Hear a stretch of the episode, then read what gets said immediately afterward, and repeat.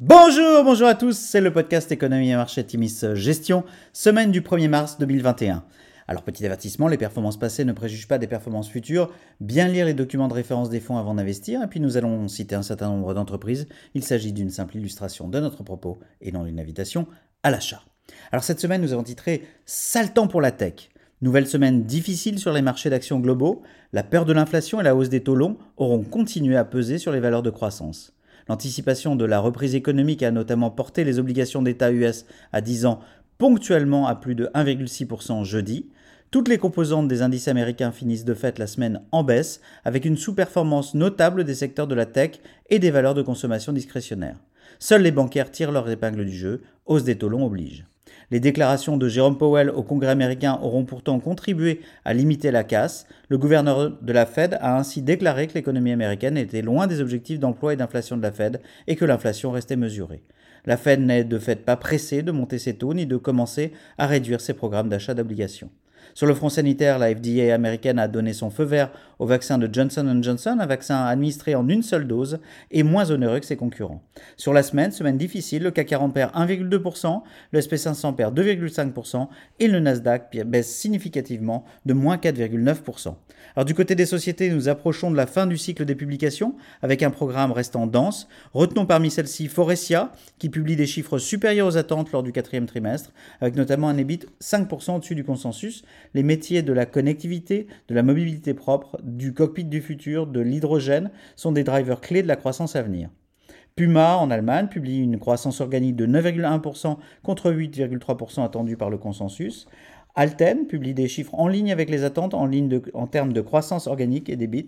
La décarbonisation et l'électrification dans l'automobile resteront des tendances très fortes qui impacteront favorablement la croissance. Téléperformance pulvérise les records de croissance organique au quatrième trimestre avec une progression de 23,3%. Le consensus était positionné sur une hausse de 11,7%. Alors si on va aux États-Unis, Home Depot publie un excellent résultat avec une croissance des ventes comparable de 24,5%. Le marché attendait une croissance de 19%. Loves affiche une, un résultat encore plus impressionnant comme Depot. Vous savez, c'est le concurrent d'Home Depot avec une croissance comparable de 28,1%. Comme pour Home Depot, la croissance est tirée tant par les volumes que par le prix moyen tickets.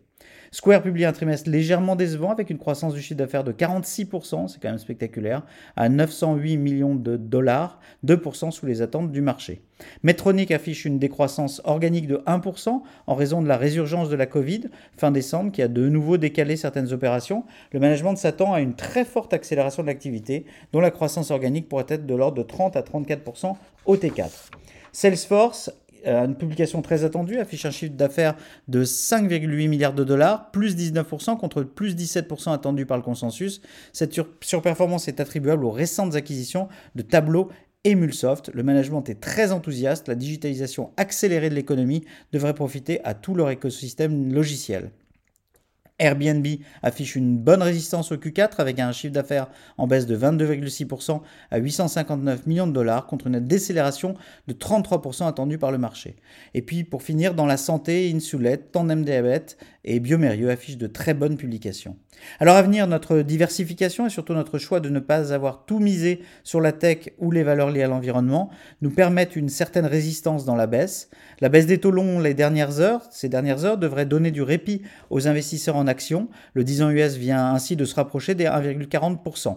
L'autorisation de mise sur le marché du vaccin Johnson Johnson et l'approbation du plan de relance US par la Chambre des représentants, hein, il s'agit de 1900 milliards de dollars, euh, donnent aussi des messages positifs aux investisseurs. Ce plan doit dorénavant passer au Sénat.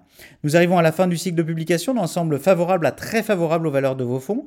Compte tenu de la récente qualité des publications de nos dossiers, nous ne cédons pas nos belles entreprises rule breakers, vous savez, ces entreprises qui cassent les règles, dont les cours ont été, euh, on peut le dire, massacrés lors des deux dernières semaines.